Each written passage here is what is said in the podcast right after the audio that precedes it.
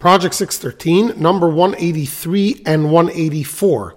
Um, just in case uh, some of you aren't aware why we're doing two together, uh, these laws that we're discussing now, the sin offerings, there are many variables and many laws concerning uh, this mitzvah. And therefore, Maimonides, it takes him a long time to discuss all of this, many chapters.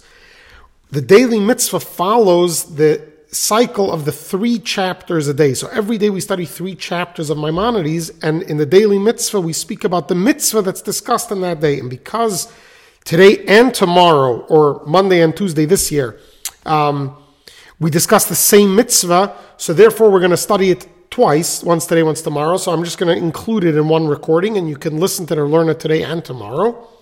Um, and this is the mitzvah of a uh, sin offering that is a doubtful guilt offering. So, let's say someone is uncertain whether they committed a sin. Now, if they were certain that they committed this sin, they would have to bring a sin offering. For example, if a person eats forbidden fats, certain parts of the animal, certain fats in the animal are forbidden to eat. Um, Today, most of the back part of the animal is not is sold to non-kosher for non-kosher production because there's a lot of fats in there that's forbidden for uh, for Jews to consume. It was brought on the altar, or it's just forbidden for Jews to consume. So, if someone eats some of that fats unknowingly, in other words, unintentionally, they would usually bring a sin offering. But let's say they don't know if they ate the fats. For example, there were two bowls of fat or two pieces of fat in front of you. One of them was permitted and one was forbidden. You ate one of them and the other one was thrown away or is lost. And now you don't know, did you, and you have no way to identify uh, if you ate the forbidden piece or the permitted piece.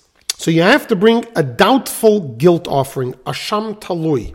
Now, let's say somehow magically afterwards you found, after you brought this doubtful guilt offering, you found out conclusively that you ate the forbidden fats, you'd have to bring a sin offering. And what's interesting is that the guilt, the, the, the doubtful guilt offering was actually a more expensive animal, a more expensive sacrifice than the sin offering. Because if a person brings a sacrifice to atone for a sin, they have to feel regret. You have to atone for your sin.